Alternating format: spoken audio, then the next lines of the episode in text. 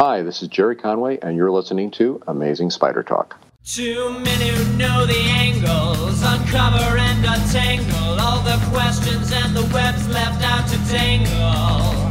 Be in 1962, last Wednesday's afternoon, they'll bend your ears with reckless self-abandon.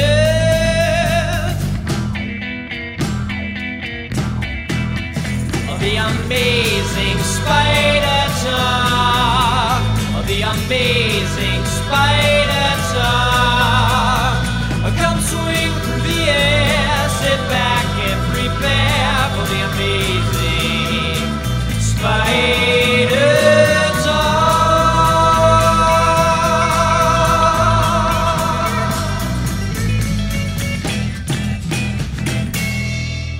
Hello, I'm Dapper Dan Gvozden, and I'm the founder and editor of AmazingSpiderTalk.com. And I'm mischievous Mark founder of the Chasing Amazing blog and author of 100 Things Spider Man fans should know and do before they die. Well, thanks everyone for joining us for a special episode of the all new Amazing Spider Talk. We hope you enjoy this podcast and that it provides an intelligent conversation between two fans and collectors as we look at the Spider Man comic universe in a bit of a bigger picture. Well, Dan, today we're going to be doing something a little bit different. Uh, while we're waiting to interview Gerry Conway for the uh, second episode of season three, uh, we did think it was going to be worthwhile to revisit some of our older interviews with Gerry Conway on the subject of Gwen Stacy's death and the start of the Bronze Age. That's right. Some of these interviews are more than five years old and really showcase how much we've grown as a show and probably as uh, interviewers too, right, Dan? no doubt, no doubt. Um, but we didn't want to take for granted that people have listened to all 200 plus episodes of our show, and we didn't want to ask Gerry the same questions over again. So, what we'll be doing is providing you some context for each interview before we run our clips with Gerry. Hopefully, this will all serve as an excellent way for everyone to catch up before our newest conversation with Gerry in the coming weeks. So, whether you've listened to these discussions before or never at all, we're excited to have them all in one place for you. It'll be, it's kind of like a cool topic based episode. Exactly. So remember, this episode wouldn't be possible without support from our wonderful Patreon subscribers whose patronage allows us to assemble the guests we have on the show and do all of our research. If you enjoy the show and want to help us continue and get some bonus content, uh, just go over to our show notes and click the link to the Patreon page and check out everything that we have to offer. Awesome. Well, today's episode is made possible by all of our new Patreon subscribers, and we're going to list them off for you guys, starting with Fernando E. Correa. Also, Jason Combs. And the guy who wrote our theme song, Ryland Bojack. Welcome aboard, everybody. Awesome. So, like we said, today's episode is going to feature some of our older interviews with Gerry Conway, but this time cut up, remastered, and focused around the moment that is now said to have kicked off the Bronze Age the death of Gwen Stacy. We've talked to Gerry a bunch of times over the years, back when we were still Superior Spider Talk, also for the release of the Amazing Spider Man 2 film, as well as for the conclusion to his Spiral storyline, Plus, he recently joined us to talk about his work with John Romita Sr. and even memorialize Stan Lee. There's no guest who's made more of a splash on our show than Gerry, and as we said, we'll be featuring a new interview with him for our season 3 episode. But today I've recut a handful of longer interviews together to get all of Gerry's thoughts about his Death of Gwen story in one place. We'll be covering what it was like for him to write Amazing Spider Man at such a young age, what it was like at Marvel at the time, how he worked with John Romita Sr. and Gil Kane differently, and all the details about what it meant to kill Gwen Stacy. So basically, we hope you enjoy this look back into Amazing Spider Talk's history.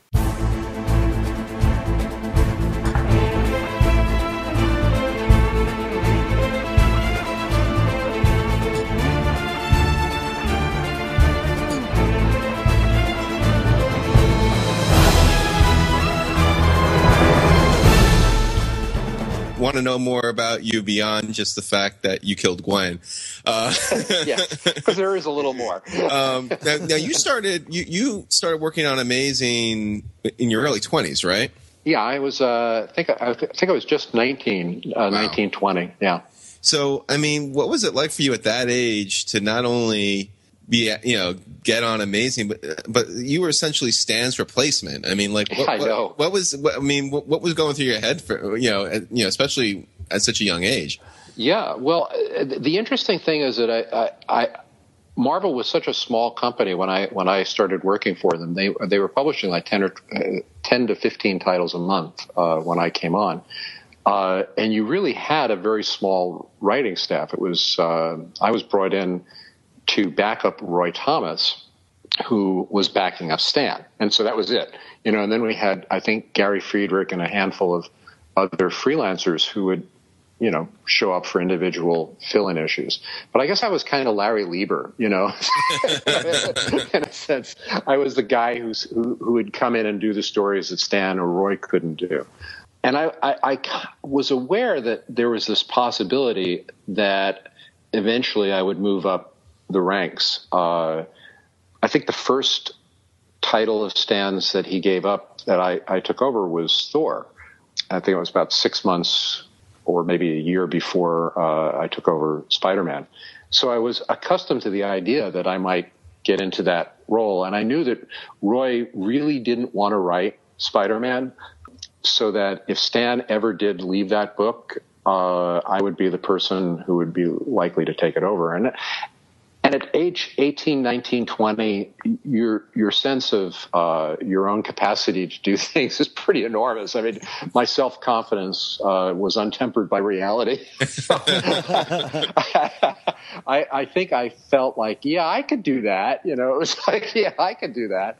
Uh, I, it was pretty arrogant, but you know, at, at, the same time, in a weird sort of way, I felt very simpatico with uh, Peter Parker. I was the same age theoretically that he was. We had a, similar life background, although obviously uh, I didn't I didn't get bitten by a spider and I didn't live with my sick aunt. But you know, we both we both were kids from Queens. You know, we both had kind of misfit adolescence. Uh, we were both young adult men trying to figure out how to combine relationships and uh, career in New York City and it was so, so I, I, I, kind of felt like I knew that guy, uh, and I really passionately wanted to write him. So when the time came, you know, I, I just took to it like, yeah, this is what I'm supposed to do. and then once you were writing full time, I mean, at, how much input did, did Stan Lee still have on the books? I mean, was he just kind of really in the background by that point, or Stan? Stan really wanted to hand everything off, and and he did. Uh, he didn't really oversee the material on a on a day to day basis. Roy had more of an an impact, and, but even Roy had the philosophy that if you were the if you were the guy that that uh, he wanted to do the work, it's because he liked what you did, and so he wasn't going to second guess you. In the first year or so that I worked on the book, I, I collaborated uh, primarily with John Romita, who was the senior partner in the in the relationship, obviously. Uh, his name even came first, you know, in the credits uh, for my first uh, dozen issues, or uh, half dozen issues, whatever number it was that we worked on together uh, when he was penciling. And he pretty much took me in hand and, and taught me how to plot the books the way that Stan would have plotted them, you know, and, and guided me and kept me from, you know, too much uh, too excessive, you know, a, a, use of my own ideas. And so, you know, I I, I was gradually uh, given more and more authority and, and more and more ability to uh, to pace the stories and develop the stories myself as time went by. There's so much uh, talk by like Stan, the way he kind of sells the bullpen and everything, like the Marvel offices mm-hmm. in the comics. Like, what was the environment? Like at the time like there? I mean, like were people actually working in the office or? Oh, sure. Yeah. They, although the actual free, uh, the the people who wrote. Well, let me let me backtrack. There was the, the offices were fairly small when I when I first started working for Marvel. Uh, I think we had um, three big rooms on Madison Avenue, right over a floor above the uh, uh, the offices of the National Lampoon, actually and they were we had John Romita and Herb Trimpe were the two artists who worked every day at the office. Uh, both of them uh, drew there. Uh, Trimpe, I think, just preferred to be there because he didn't didn't want. He also had a, a, a part time relationship as a production artist uh, uh, for for Marvel, so that if there were corrections that needed to be made, or you know, redrawing that needed to be done on a book, uh, Herb was one of the people who would do it. So he had to work there, uh, and then John was there because he was the art director. And again, you know, if if a, if a cover design had to be done, he would be the one to do it. So he had to be there. But everybody else worked from home. Uh, we all, you know, wrote uh, our scripts at home. I think Roy would write at the office. Uh, uh, Stan would sometimes write at the office, but they had kind of semi-private offices. The bullpen itself, you know, was was open, so you didn't have. A, if you were an artist, you might be able to work, but if you were a writer, you might have been too noisy. Although I think a Starbucks today is probably noisier than, than that would have been. a lot of people write their scripts at Starbucks, so. But it was a fairly small operation. You know, when I first started there, was uh, as I say, 10 to 15 titles. So it was not really much of a bullpen. I say, I think I think Marvel put out 10 to 15 titles this week. yeah. Oh, yeah. I mean, within about three years, they were up to 50 titles a month. And they didn't change their editorial uh, administrative uh, stance uh, until years later. So it was kind of chaotic and crazy. They just sort of expanded without ever hiring more staff. So it was was kind of lunacy.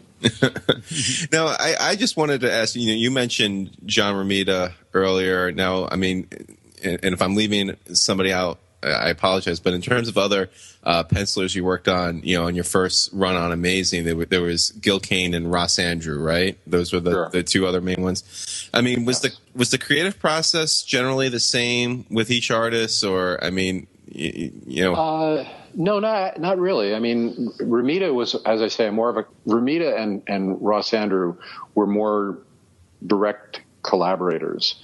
Romita, in particular, I deferred to Romita because, as I say, he was the senior senior partner in it, and uh, he obviously knew everything much better than I would have known. Uh, so when I was working with John, uh, I would run ideas by, by him. He would take them and, and develop the story, uh, you know, visually. Uh, and I had, I, I don't think I ever wrote a full, full length plot form after the first one that I did. With Gil Kane, Gil was more, was very inventive visually and was a good storyteller, but he didn't really, didn't really contribute to plot.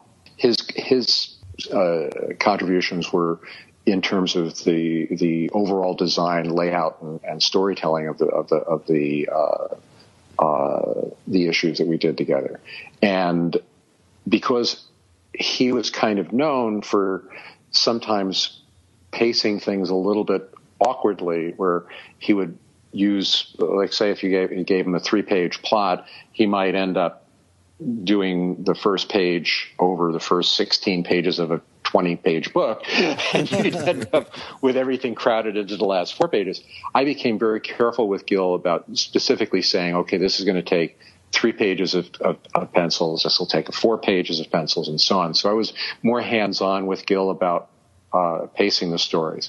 With Ross Andru, it was sort of um, uh, it was back to working with someone who was really good at plot and story. And Ross and I, I, I consider uh, really uh, a perfect collaboration where, where, the two of us uh, were equal partners in developing the stories together, with the, with the exception of a handful of stories that I wrote full script while uh, while he was uh, penciling the book. He was a terrific storyteller and, and, a, and, a, great collaborator.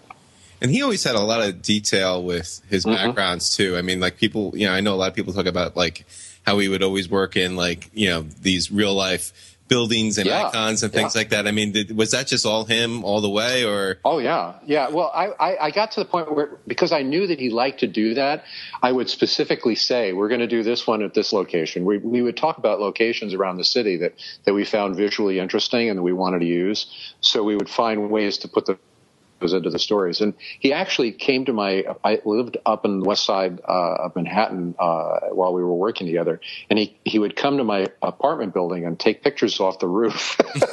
so there's some scenes of uh, that, that Spider-Man literally were swinging by my apartment building. So it was uh, very cool.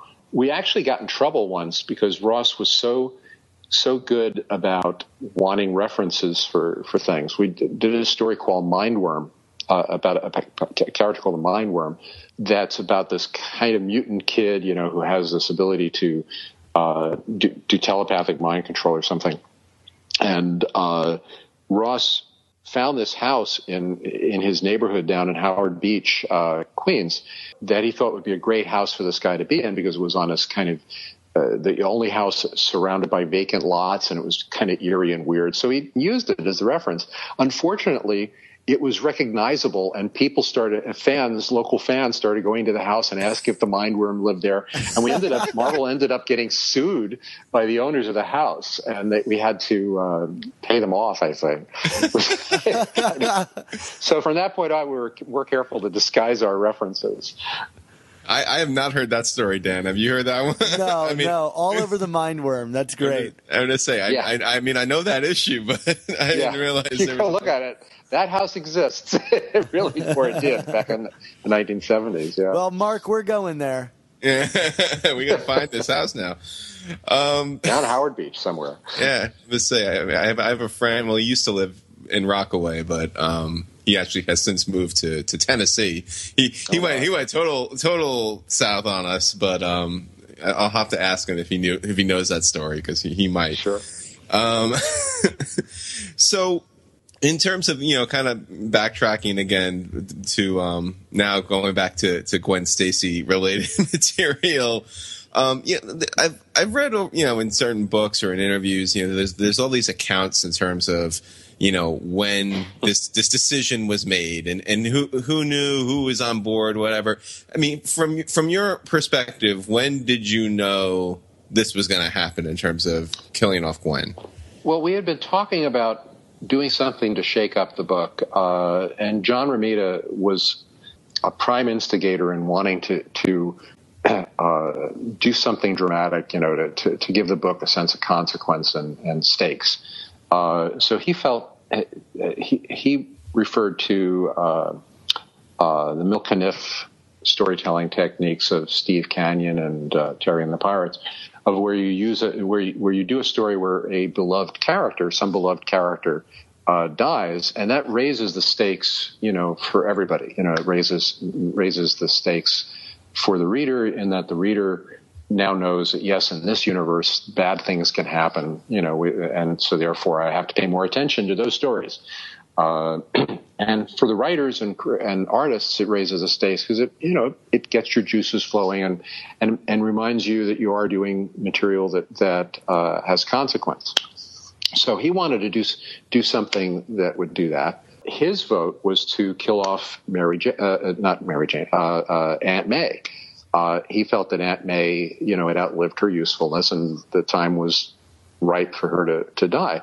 And I, I disagreed with this for a couple of reasons. I mean, my, my, my thought at the time was, uh, and this is less relevant today, but, but at the time, Aunt May was a connection with Peter's reason uh, for being uh, Spider-Man. Uh, she was a, a, daily reminder, you know, of that with great power comes great responsibility. She uh, was his connection both to his parents, uh, who had vanished, you know, from his life, and to his uncle, who, uh, you know, is part of his mythic story. So I, I, felt she still had value as a character. And besides which, I always enjoyed the stories in which, you know, she's uh, at death's door or involved in some bizarre storyline that, that puts her in jeopardy. I just like, you know, as a reader, I enjoyed that. But I had a, I, I had this long term gripe with the book, which was when I had started reading Spider Man, I, I, I, was a reader, reader from like issue two, I think. Uh, and the whole Mary Jane introduction was one of my favorite uh, moments in comic book history. You know, the, the, where, where she's, you're, you're teased with her from, for several months beforehand, where she's, you know, uh, held out, you know, as this kind of mysterious figure that uh, Aunt May and her friend uh, Mrs. Watson are trying to set Peter up with, and Peter's d- trying to dodge it desperately. You know, like, oh my God, you know, I don't want to be a setup with some girl, you know, that's going to end up being a monster in some way. and then, then the reveal that she was not just cool, but but I mean, not just beautiful, but cool. You know, I mean, she she had that uh, very snappy, uh, immediately you could tell she was going to be Peter's equal. You know, I mean, face a tiger, you've hit the jackpot. I mean, that is a self confident, uh, funny, uh, balls to the wall type woman, and I and I loved her. And then she went away. Yeah. I mean, she went away as Peter's girlfriend, and I was devastated. I was like, "What happened here?" You know, this is obviously supposed to be his girlfriend, and and suddenly now this other girl is his girlfriend, and I never understood it, but I, I understood it from a personal point of view because Stan Lee married, uh, I mean, was and had been married for a long time to a lovely woman named Joan, who is a dead ringer for Gwen Stacy, uh, and his daughter Joan Joni Jr. is, is another dead ringer for Gwen Stacy, and Stan was basically fulfilling his own own wishes, you know, that Peter would end up with uh, a woman just like his wife. But that did not ring true to me. It just did. There was nothing about Gwen that said to me, "This is Peter's inevitable love interest." Uh, I just, I mean, Emma Stone has made her a interesting character. I mean, think about all the things about her that, that make her interesting. She's witty, she's sharp, she's uh, gorgeous, but also self confident. She uh, puts Peter down in a way that's you know very direct, and she's Mary Jane. yeah, I mean, exactly. She is totally Mary Jane that is Mary Jane. Of course, if Emma Stone had kept her hair color, you know, and they just stayed stayed with casting her like two movies later, you know, she could be Mary Jane. But oh, no, they had to do this. So in effect, I felt like they, they had taken a wrong step with Mary, with Gwen Stacy, and this was my chance to set it right. So I suggested let's do Gwen Stacy, and believe me, nobody objected. Yeah. Nobody, Stan was on board. Uh, Roy was on board. Uh, John was like, yeah, that sounds fine. I think it was the manner in which she died and the, you know, the, the fatal snap that uh, people later and with justification probably felt was uh, my doing more than they're doing, so they wanted to get get their hands off of it. You know, it's like you know, for, but although now you know everybody would like to probably claim credit for it because it's like become so iconic. But at the time, I don't think anybody quite. I mean, certainly Stan didn't know that that's what we that's how it was done. Roy, I think, noticed it, but probably didn't. It didn't track with him. You know that that's what we were implying. I don't even think that uh, I consciously even recognize what it was that I was implying. I was responding to what Gil had drawn, mm. which, you know, from the angle in which that he had drawn Mary Jane and the, the, the, motion of her body, it was pretty clear that her neck was snapping. So I just added the sound effect. And the shit storm rained down. Did, so that's did, the that's the backstory. Did you um, suspect that that neck snapping would open up this whole other line of questioning over like whether she was already dead or not? I wanted to have my cake and eat it too, you know. So I I, I put in the whole reference, you know, the, the, the goblin saying that you know she was she'd be dead on the way down, you know that that whole thing, which is all nonsense. I mean, unless he had killed her before he threw her off, a fall doesn't kill you the the, the landing hit, kills you. Yeah. you know, that's what kills you, or your or or your neck snapping from uh, whiplash kills you. Uh, you know, I, it was a bit of a namby pamby moment on my part, but it was also kind of traditional in comics uh, to try to soften the blow. Uh, and this was this was really a, a, a transitional story uh, again, not intentionally, none of us were saying to ourselves, we're going to change the business, you know, and make things more real. It was simply that was the arc that we were on. You know, we were, we were moving towards a more realistic, uh, portrayal of, of uh, comics. And, uh, you have these artifacts, you know, that sort of hang around from the prior age. And that one of the artifacts was, you know, the, the, the notion that, uh, we could escape blame somehow um, by saying she fell and her she died from the rapidity of her fall. well, kind of jumping off that, um, I, I, think it was around um, the time that Amazing Spider-Man 700 had come out, and and Dan Slott was getting death threats about what he did to Right. Peter and everything. And you had you had made, and I'm paraphrasing, a comment on Twitter, right, where you were like, if I, if if if Twitter was around when I killed Gwen Stacy, you know, like the the, the shitstorm would have Oh. been off the charts, right? And, Yeah, I mean, yeah, absolutely. so I mean, you know, I mean, I guess it's hard to put yourself, but I mean, if if that story was done today and had the impact it still had, I mean, would you would would you? You know, I mean, you're obviously you're involved in Twitter, you're on social media. I mean, would you be still willing to put yourself out there? Well, Um, here's I did not have any idea back in '73 that I was going to be the recipient of as much hatred as I received. in fact, it was so severe. I, I and this is before uh, you had social media or any of this. I mean, basically, all you had were letters, you know, and and and uh, conventions, you know, comic book conventions, and the conventions were small. I mean, three to five hundred to a thousand, two thousand people. That was that was a big convention, but I was I was on the receiving end of a lot of hate mail. I mean, probably more hate mail than uh, I think they'd ever received at Marvel up to that point, uh, and and a lot of abuse at conventions. I mean, people just you know being really uh, obnoxious, and I, I stopped going to conventions and I stopped reading mail. I, I just had to like back off of that um, for a long time. I mean, it was a it was just really impossible to to to put up with it. So I think the big difference between now and, and 73 is that uh, today our, our readership is more cynical. I mean, one of my other tweets uh, regarding, uh, you know, the uh, the Dan Slott story w- was simply to say uh, some, something to the effect of, "Oh my God, you know, they've killed off a major character. what what will happen? You know, will he ever return? Like, you know, I mean, nowadays, you know, characters get killed off and they're back a year and a half later, and guess what? Uh, you know, that's pretty much been the arc of, of Superior Spider-Man. I had no doubt in my mind that Peter was going to be back. I mean, it was just, and I don't think anybody who seriously follows comics had any doubt that Peter would would not be back.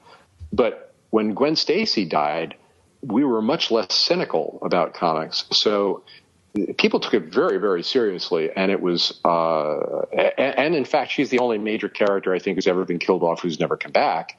With the, you know, if you if you don't count the clone stories, and honestly, I don't. You know, I mean, I count them as stories, but I don't count them as her having come back. So when she when she got was made dead, she was stayed dead.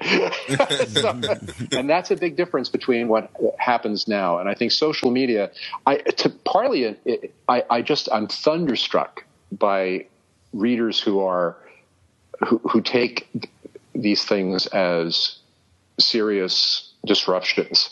I'm just like flabbergasted that anybody thought for a minute that Peter Parker is gone forever. I mean, how could anybody be that naive, you know?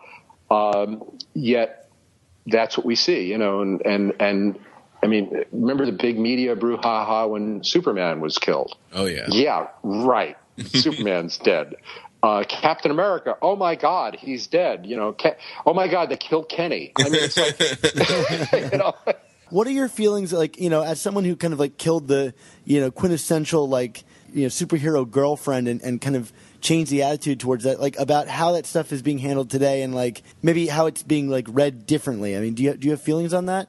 Well, it, it's it, it is fascinating. I'm, I'm I, I, I've always kind of considered myself a feminist, but but I realized in recent years that my perception of, of women's role uh, is filtered through you know a kind of a, a, a, a, well, I mean, obviously filtered through a, male perspective, and I have huge blinders, you know, that that I that I'm trying to remove, you know, uh, which are just automatic kind of well, yeah, that's the way things are, you know, sort of sort of uh, assumptions. So yes, I think it's I think it's unfortunate that women are still and and supporting characters in general, but women as supporting characters are generally treated as uh, potential victims, you know, rather than as assertive individuals in their own right. I mean, to some degree, inevitably, if you're doing a male centric character, I mean, if your male lead is a, is a character and he has relationships, unless the relationship was is with another guy, there's going to be a certain sexual component to it that's that's that's going to be there. You know, I mean, he's, he's going to have a girlfriend, Sure. or he's going to have a wife, or he's going to have a, a, a, a, and inevitably because the story is actually about the lead character, the secondary character is going to be secondary. Uh, by definition, you know, she's the secondary character, and so as a result, you have to really work you work at it to not treat her as an appendage. Uh, you you have to like give her a, uh, and, and I think we I've, we we've to varying degrees. I as a writer have, have, have been a failure at this or a success at this. You know, I mean, at di- different times in my career, but there is a tendency to just automatically put her in the fridge or throw off a building or you know uh, put, tie her to the railroad tracks. You know, I mean, something that puts her in a victimized position so that the hero has has some some uh, reason for doing, you know, for for for rushing to the to, to her rescue, and I think it's unfortunate, you know, but it's also kind of integral to the drama of any story where you have a lead character and a supporting character. The supporting character is going to end up needing to be in a subordinate role. That being said, I think that it's a, it's incumbent upon writers and artists to not treat that subordinate role as automatically a, as a weaker character or as a less uh, developed character, and to not take the easy out of, of putting them in jeopardy just because that makes for a greater, you know, a, a stronger suspense for the lead character. There, there has to be other, you know, there, there has to be a way to sort of tr- treat them as equals. You know, is what I would say. Uh, but recognizing that they ultimately they're not equals because one one is the protagonist and one is not. You know, in a, in a book that's featuring that's that's built around a female character, then she should be the, the, the main character, and subordinate character will be whoever she's in a relationship with. You know, and, and that person will be in jeopardy. I, you know, and, and in Batwoman it'll be another woman. You know, and in and in uh, Batgirl it might be a guy. I mean, you know, it, it could be any number of things. Uh, but we have to be conscious of not taking the easy out. Is what I'm saying. Uh, Gerry, just um, just out of curiosity, I mean, why why was Green Goblin chosen as the guy to to do this? I mean, you know, fans will debate back and forth about you know who is the the arch villain for Spidey, and you know, obviously, you, you, know, you read Superior right now, and it would seem that Doc Ock is kind of the guy since he since well, he successfully got into his skin. but I mean, what? Why? What? I mean, did you know from the get go if you were going to do this story, like it had to be Green Goblin? Well, it's interesting because, in my view, Green Goblin. I mean, while I while Art, while Doc Ock and uh, Sandman and Vulture, you know, were all important members of the, the Spider-Man Rogues Gallery. Green Goblin, for some reason, always, I guess because, as I say, I read those books from the beginning, and I was fascinated by the by the Goblin uh, storyline uh, when it was originally played out, where you know you had this mysterious figure, I mean, this this villain who shows up with, who doesn't seem to have a secret identity. We don't know what his secret identity is, uh, but there's implications that he's vitally important in Peter's life uh, that there's a personal connection. And of course, all of that is retrocon, you know, because uh, I, I, I, guarantee Stan and Steve, when they created him, didn't have Harry Osborn in mind and, and didn't have Norman Osborn in mind. In fact, they weren't even introduced uh, until after the Goblin came along. But be that as it may, Peter had a personal relationship with Norman Osborn that he didn't have with any of the other villains in his life. So in my mind, the Green Goblin was always Peter's arch enemy. And if you're going to have, you know, this this fatal consequence, you know, where uh, his arch enemy, his Joker basically uh, kills his girlfriend, and then is himself killed, uh, you want it to be a, a, a, character of consequence to him emotionally, in addition to just being, uh, you know, the big bad. You know, he's he's got to have some emotional connection. And it, it also, it was in my mind that uh, Harry would make a terrific uh, replacement Goblin, uh, and that you know you could I could have my cake and eat it too. I could have a Goblin die and I could bring the goblin back and it would make perfect sense structurally and, and, and emotionally. So it seemed like, you know, it, it seemed like an inevitability to me at the time. Yeah. So, so you had Harry in mind early Yeah. on, it sounds like. Yeah. Yeah. Yeah. I have a question of something that's kind of always bothered me, and uh, Mark and I were reviewing the New Ways to Die uh, storyline last week on the show, and um, it brought up this back up in my in my head. In in the book, it says that they're uh, at the uh, GW Bridge, but it's clearly the Brooklyn Bridge. What is the what is the story behind What this the fuck is confusion? yeah, yeah. What is that? What is that? Well, what it, what that was was that in my outline, I referred to it as uh, the GW Bridge, and when he drew it, Gil Kane drew the Brooklyn Bridge, I believe, or it could be reversed. I'm not sure. it's like it's been so long. And when I wrote the script, I was looking at my outline, and I was really not paying that close attention because I was so involved in the emotions of the scene. You know, I wasn't paying that much attention to the place.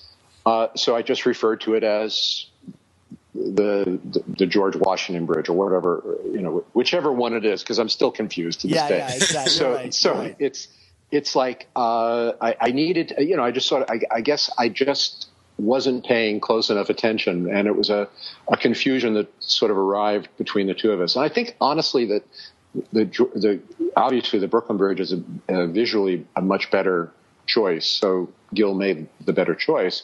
I had wanted the George Washington Bridge just simply because I hadn't seen that part of Manhattan in in a comic, you know, and, and I guess I was going for the anti-iconic approach. So, we, but it's one of those things where you could sort of say, "See, this is the secret history," you know, and there's a conspiracy, you know, but maybe this didn't actually happen. Maybe it's all a dream. It's uh, it's no prize worthy. Yes, definitely no prize worthy. and yours is in the mail. Yes, I've always wanted one. well, now you won't have one. So I always love no prizes. I actually got one once. Did you? You know, really? they actually, yeah, they sent out, you know, they sent out these little envelopes with no prize in them. You know, it was like it, you'd get this, you'd get this uh, envelope from Marvel, and it had, you know, the the drawing of the Hulk on it, I think it was, and uh, a big announcement. Here's here's your no prize, and you open it up, and there's nothing in it. we obviously touched on Mary Jane earlier, but you know the the the scene. It's one of my favorite scenes with the character, and might even be my favorite scene in, in Amazing Spider-Man 122. The, that that epilogue with Mary Jane coming. So, I mean, I guess the first question is, I mean, was was there any bit of you know caution in terms of hypothetically setting Peter in this in the you know in the same setting as a, as a prior romantic interest and you know in the same storyline where his current girlfriend died. I mean was that did you have any caution? But i mean was that also like your your clear signal that this is the direction that you wanted the character to go romantically? Well, I wanted I, I, wanted to accomplish a couple of things. I mean, uh, and we actually that that that sequence was redrawn because the way that uh, that Gil had done it uh, wasn't didn't provide the same sort of closure that I think it, it provides now. So John Romita redrew the last two or three panels. I, I, I didn't want us to leave this storyline with no hope for Peter. You know that that that he was obviously uh, devastated and destroyed emotionally, and so were the readers. You know, going to be devastated and destroyed emotionally by this story. But I didn't want to leave it at that. You know, where there is no sense that um uh, life will not go on in some way. But I also didn't want it to feel like he's going to pick things up and everything's going to be happy and he's going to be right back into a relationship with another girl. I wanted it to feel like she's his friend first here. You know, that, that he needs somebody who's going to be able to accept his pain at this moment. You know, a, someone who's going to be able to hear him and not walk away from him while he's at, at this lowest point of his life. And that's what that was, I was trying to communicate with that. But also at the same time, you know, give us a sense that, you know, she's available to him as a potential, you know, future romantic interest, uh, but, it, but without crossing that line. You know, I mean, it was a very very delicate line to sort of to be on, and so there's no sense that they're going to kiss and embrace and all of that. You know, it's it's uh, she's going to be there for him. Uh, you know, while he's uh, in his in his pain, uh, and I think that was really all. That's why the door closes. You know, on the two of them, uh, so they can have that private private space. Yeah, I mean that's just to me that's always just a scene where she she totally evolves into a yeah she full, grows up yeah she grows up in that in that on that two pages that's where she makes her choice of who she's going to be so I, I was really happy with that too.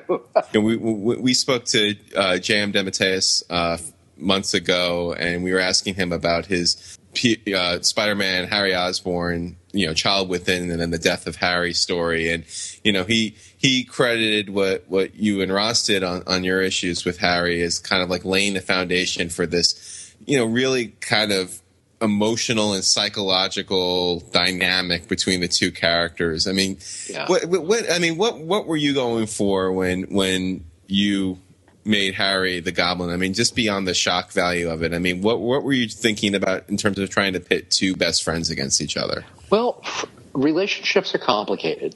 yeah, happens all the time.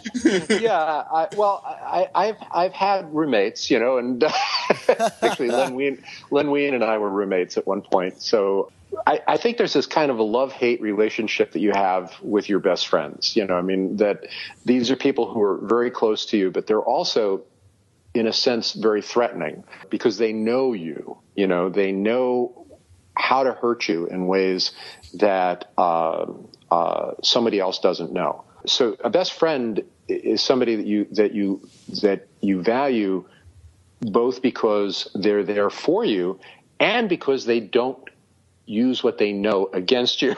you know? So it's like uh, it's a complicated thing, and I, I, I, guess on some level I wanted to, to use that as a metaphor, you know, with uh, in the background for for Peter and Harry's uh, relationship.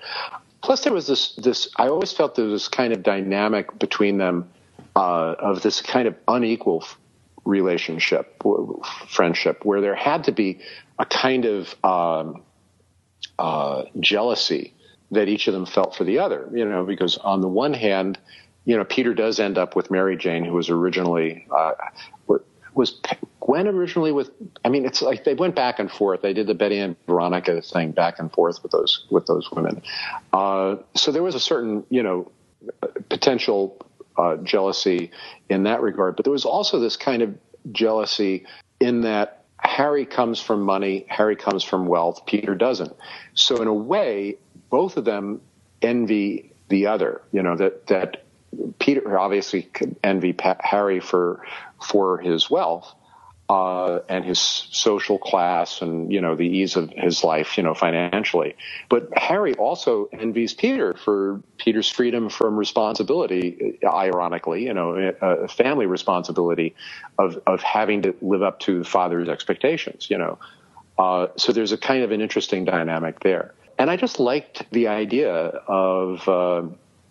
You know, my, my, my best friend, my, my, my worst enemy, you know, this as a, as a dynamic, especially since Harry, you know, would have this kind of psychotic break where I could go back and forth, you know, he could be his friend and not his friend, friend and not his friend, you know, back and forth. so that was kind of fun. I just, I just found it as a, as a potentially a potential gold mine for for for stories. And there's this other aspect too that, that uh, villains, in my mind, are always at their best when they have complicated emotional uh, history. Uh, where you can feel some empathy and sympathy for them, and, and, certainly I think you could feel that for Harry. You you obviously have a, a, real good sense of humor about what what you've written. I mean, do you when when when people do talk about you know you know the death of one and that that whole era of books being like you know the end of the silver age the end of innocence do you i mean do you feel at this point do you embrace it do you do you deflect it do you, can you wrap your no, head around yeah. it or or what's what's i know? absolutely i absolutely embrace it i mean one of the one of the I, I, feel really privileged. First of all, that I that I was part of a, a, terrific era in comics. Uh, you know, the Silver Age and the transition into the Bronze Age. You know, I can't I can't express how you know lucky I I feel for for that. And you know, if I had planned it, I could take some some pride and credit, you know, in making that transition from the Silver Age into the Bronze Age. I mean, you know, the growing up of comics or whatever. But that was something that was that was recognized well after the fact, and to me, it's it's a wonderful irony because on a personal level, it was very painful at the time. I got a lot of hate, as I said. Uh, I, I, I, used to joke, you know, that I was the most hated man in comics, and for a while I was kind of, uh, you know, seriously hated by people. Um, but now, you know, as you say, you know, I'm sort of this legendary figure, and it's kind of funny to me that that that the stuff stuff that I was uh, beaten up for in the past, you know, becomes material that's considered, if not if not because of the quality of the writing, because I can't say that the quality of the writing is any better than or worse than anybody else's, but for the historical significance that it had is kind of remembered. That's kind of cool, you know. I mean that that to me is uh, it's a great privilege, you know, and, and I'm I'm really happy uh, to have that in my resume, as it were. You know, when I when I write up my bios for conventions, you know that I always put down, you know, the man who killed Gwen Stacy, uh, because in fact if i ever write a memoir i'll probably call that that my memoir just because that's the thing that i did you know that that for whatever for for good or ill was a defining moment of my comic career at least at that stage of my my uh, uh, my life so you know, I peaked early. What can I say? it's all been downhill for the last 40 years, you know but what a peak! well, it was. A, it's pretty cool. I mean, it's cool to look back at it and to recognize it for what it was. But I guarantee none of us thought that's what we were doing. And we were just trying to tell a good story and keep the readers interested and uh, do the kind of thing that that seemed like the right thing to do at the time. It seemed like a good idea at the time, and it turned out we were right. So.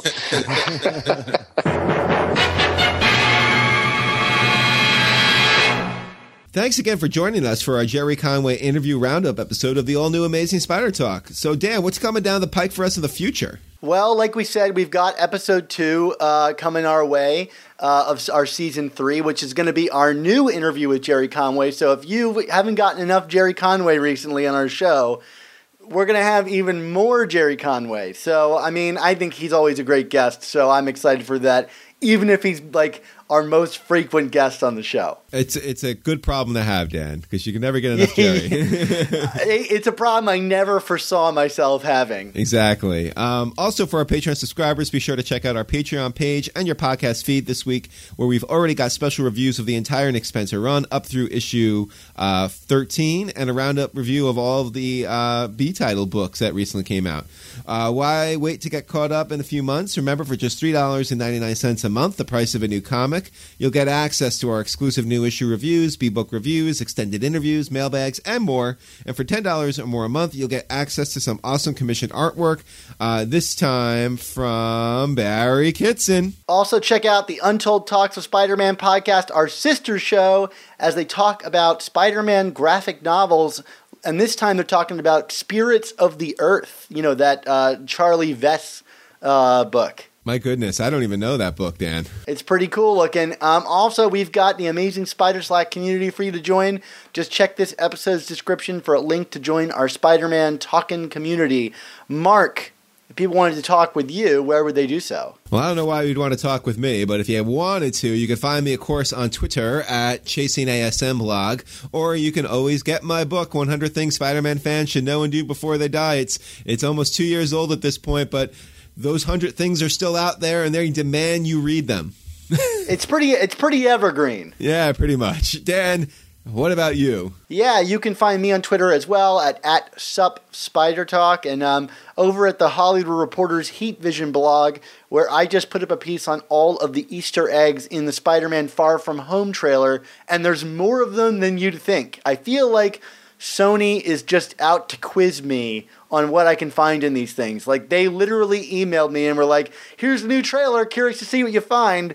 And I'm like, "You're doing this just for me, Sony." You're an audience of one for them, Dan. uh, so, uh, speaking of trivia, Mark, there is something that is formulative to our show and to the world of Spider-Man. And uh, you know, if you don't know it, uh, boy, you're in for a surprise. Mark, what is the motto that formulates all of this? Absolutely, that motto is: "With great podcasts must also come the all-new, amazing Spider Talk." Don't, don't miss the next installment.